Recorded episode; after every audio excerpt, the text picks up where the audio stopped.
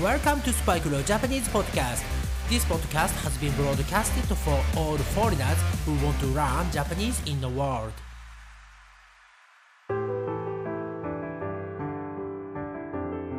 世界中の皆さん、こんにちは。こんばんは。おはようございます。そして、お帰りなさい。スパイクレオジャパニーズポッドキャストへようこそ。今日はですね、えー私、会議、ミーティングというかね、えーカンファレンスに行ってきました。はい、えー私が会議に参加するのは本当に珍しくて、1年に2回とか、多くても3回くらいなのですが、普段はね、すごくカジュアルな格好をしているのですが、あのカジュアルな格好というのは、えーカジュアルな服をね、えー着ているのですが、この会議、ミーティング、カンフィレンスに行くときだけは、スーツを着ていかなくてはいけません。えー私はね、スーツが嫌いなんです。はい。えー普段ね、着ていないので、着慣れていないとも言いますが、なんかね、こうタイトですごくね、着づらいというか、うん、あの、アンカンファータブルなんですよね。えしかもですね、え私はその会議の会場、ね、プレイスまでいつもバイクで行っているんですね。スーツを着て、私のバイク、アメリカンバイクといってね、えーハーレー・ダビッドソンみたいなね、形をしています。周りから見ると、なんであの人、スーツを着て、バイクに乗ってるの？なんてね、思われていそうで、えー少しね、恥ずかしい思いをしながら、いつもバイクで行っているのですが、今日はですね、天気予報、ね、えー曇り、クラウディだったのですが、朝からね、時々雨が降っていて、えーどうしようかな、バイクで行こうかな、車で行こうかなってね、えーすごく悩みました。はい、この表現はね、よく使うので、ぜひ覚えておいてください。えー I was wondering if I should use my motorcycle to get to the place for the meeting. はい、えーこれはですね、朝雨が降っていて、電車で行こうかなとかね、バスで行こうかなとか、はい、そんな時に、えー今日の朝、雨が降っていたので、自転車で来るか悩みましたとかね、はい、そのように使えます。はい、それではですね、えー早速今回のエピソード始めていきます。えーちょっとね、会議で、うん、あの、ウィルパワーを使いすぎてですね、I'm knackered, I'm wiped out. はい、えーめちゃくちゃ疲れているのですが、えー気持ちを切り替えて、頑張って私もやっていきますので、皆さんも最後までお付き合いください。今回は JLPT 日本語能力試験の N1、N1 ですね。Question 14問題14をやっていきます。えーこの問題ですね、また、えー JLPT の用意してくれた、えーカンバセーションを聞いて、え答えを出す、そんな問題ですが、今日のはね、意外と簡単ですよ。はい、えーそんなに難しくないので、ね、えー気軽に、もうね、気持ちリラックスして、やった今日の問題は簡単だね、思いながらレッスンを受けていただければいいかなと思います。はい、それではですね、いつも通りこのエピソードの説明のところにある URL ですね、クリック here と書かれている URL をクリックまたはタップをして JLPT のオフィシャルサイトに行ってください。そして今回は N1 をやりますので、一番上ですね、緑色、グリーンの N1 と書かれたバーをクリックまたはタップをして問題例が出てきましたら一番下の次へをねクリックタップをしてクエスチョン14問題14までスキップをしてくださいはいそれではですね、えーもう早速やっていきましょう今回の問題ですね、えーこれはですね先ほども言いましたが JLPT の作ったカンバセーションを聞いて答えを出す問題です。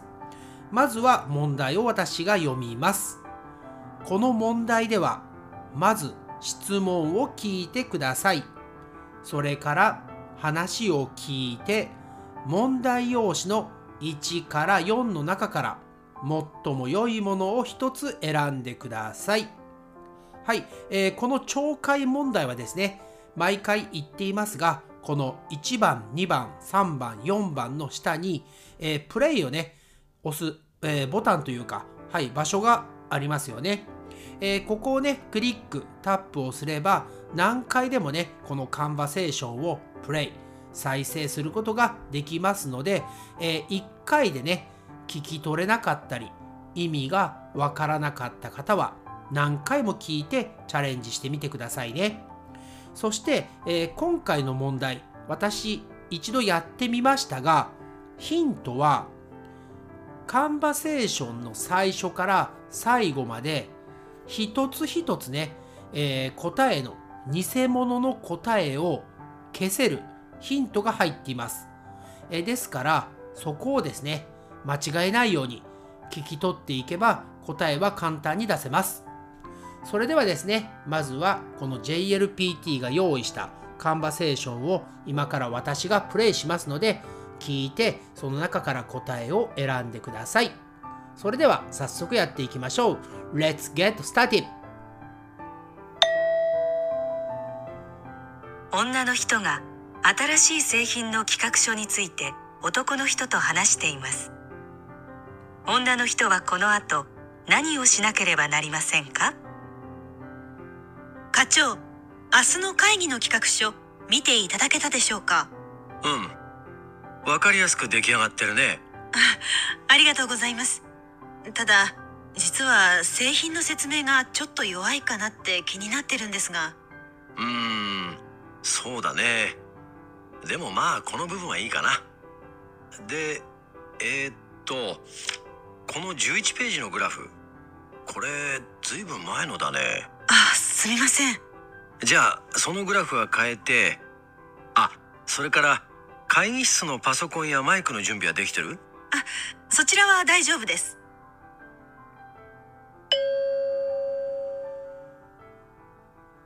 女の人はこの後何をしなければなりませんか？はい皆さんこれが今回の問題ですね、えー、カンバセーション会話を聞いて答えが分かった方はいますか？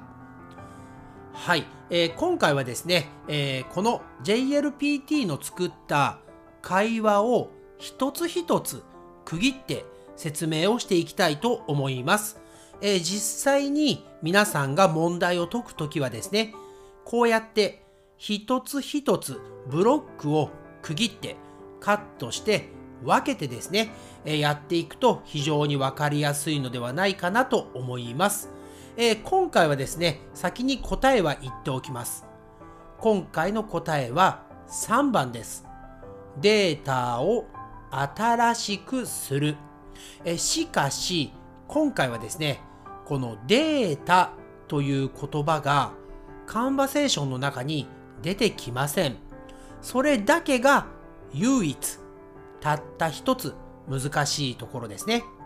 それでは私と一緒にこのカンバセーションをね、区切ってやっていきましょう。課長、明日の会議の企画書見ていただけたでしょうか？うん。わかりやすく出来上がってるね。あありがとうございます。はい。ということでですね、えー、まずはじめにこの女性、女の人が自分の上司にね、部長に明日の会議で使う企画書見てもらえましたか？と聞いていますよね。そして部長もうんってよくできているねと言っているのでもうねこの一番初めの時点でこの女性は部長に企画書を見せています。ですからこれからねまた見せる必要はないですよね。ということで1番の企画書を見せるという答えの候補は間違った答えということになります。それでは続きの会話を聞いてみましょう。ただ実は製品の説明がちょっと弱いかなって気になってるんですが。うーんそうだね。でもまあこの部分はいいかな。はいそして次の会話でこの女性は製品の説明が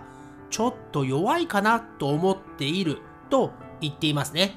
えこれはですね、うまくそのプロダクトのね、説明ができていないのではないかなと言っています。そして部長も、うん、そうだね、と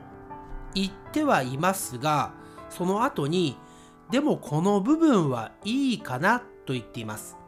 いいかなというのは、まあ大丈夫でしょうということですね。ですから2番の商品の説明を書き直す。ね、えー、その必要もないので2番の答えの候補も間違った答えになります。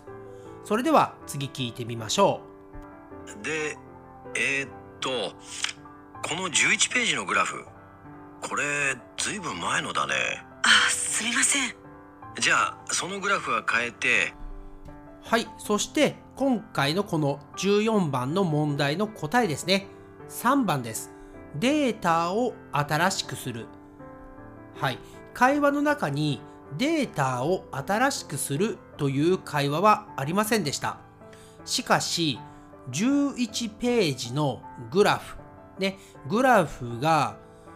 だいぶ前のもの古いものだねと部長が言っていて彼女はあすいませんと言っています。そして部長がそのグラフは変えてと言っていますね。ということはですね新しいグラフに変えるということになりますこれを新しいデータねデータを新しくするという言葉で表現しています3番が正しい答えとなります。そして4番のパソコンを準備する。そのことについて話しているカンバセーションはこちらになります。あ、それから会議室のパソコンやマイクの準備はできてる？あ、そちらは大丈夫です。はい、最後に部長が会議室のパソコンや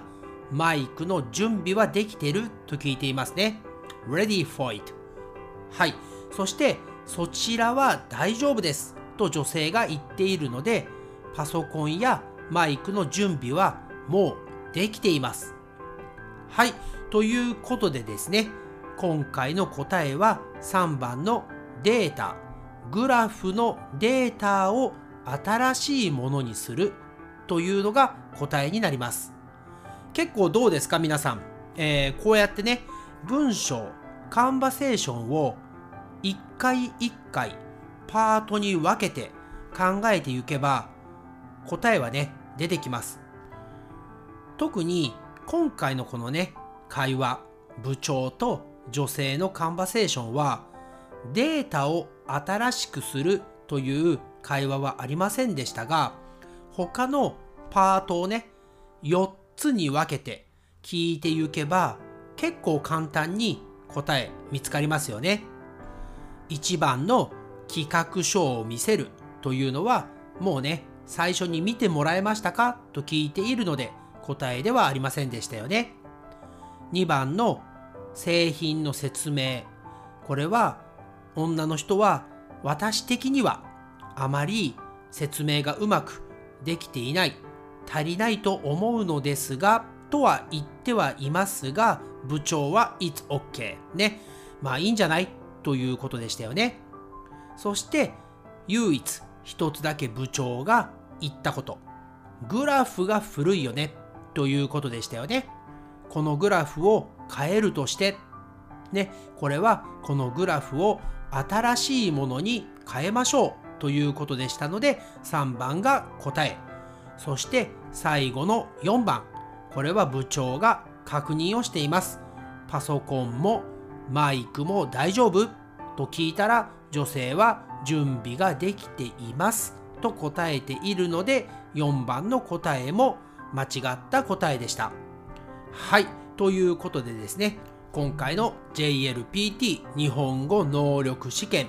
最難関の N1、N1 問題14番は意外と簡単だったのではないでしょうか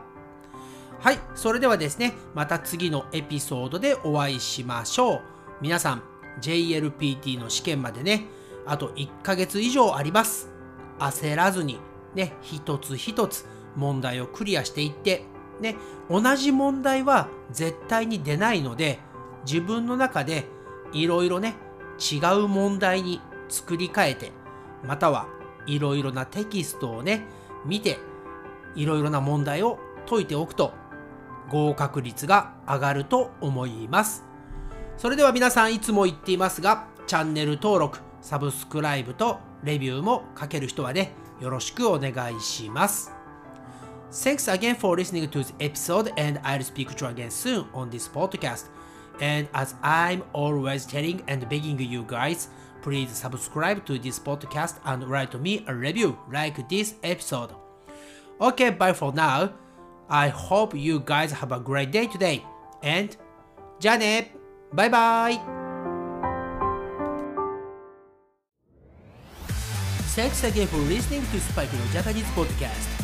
And I'll speak to you soon. But for now, it's time to say goodbye and see you next time.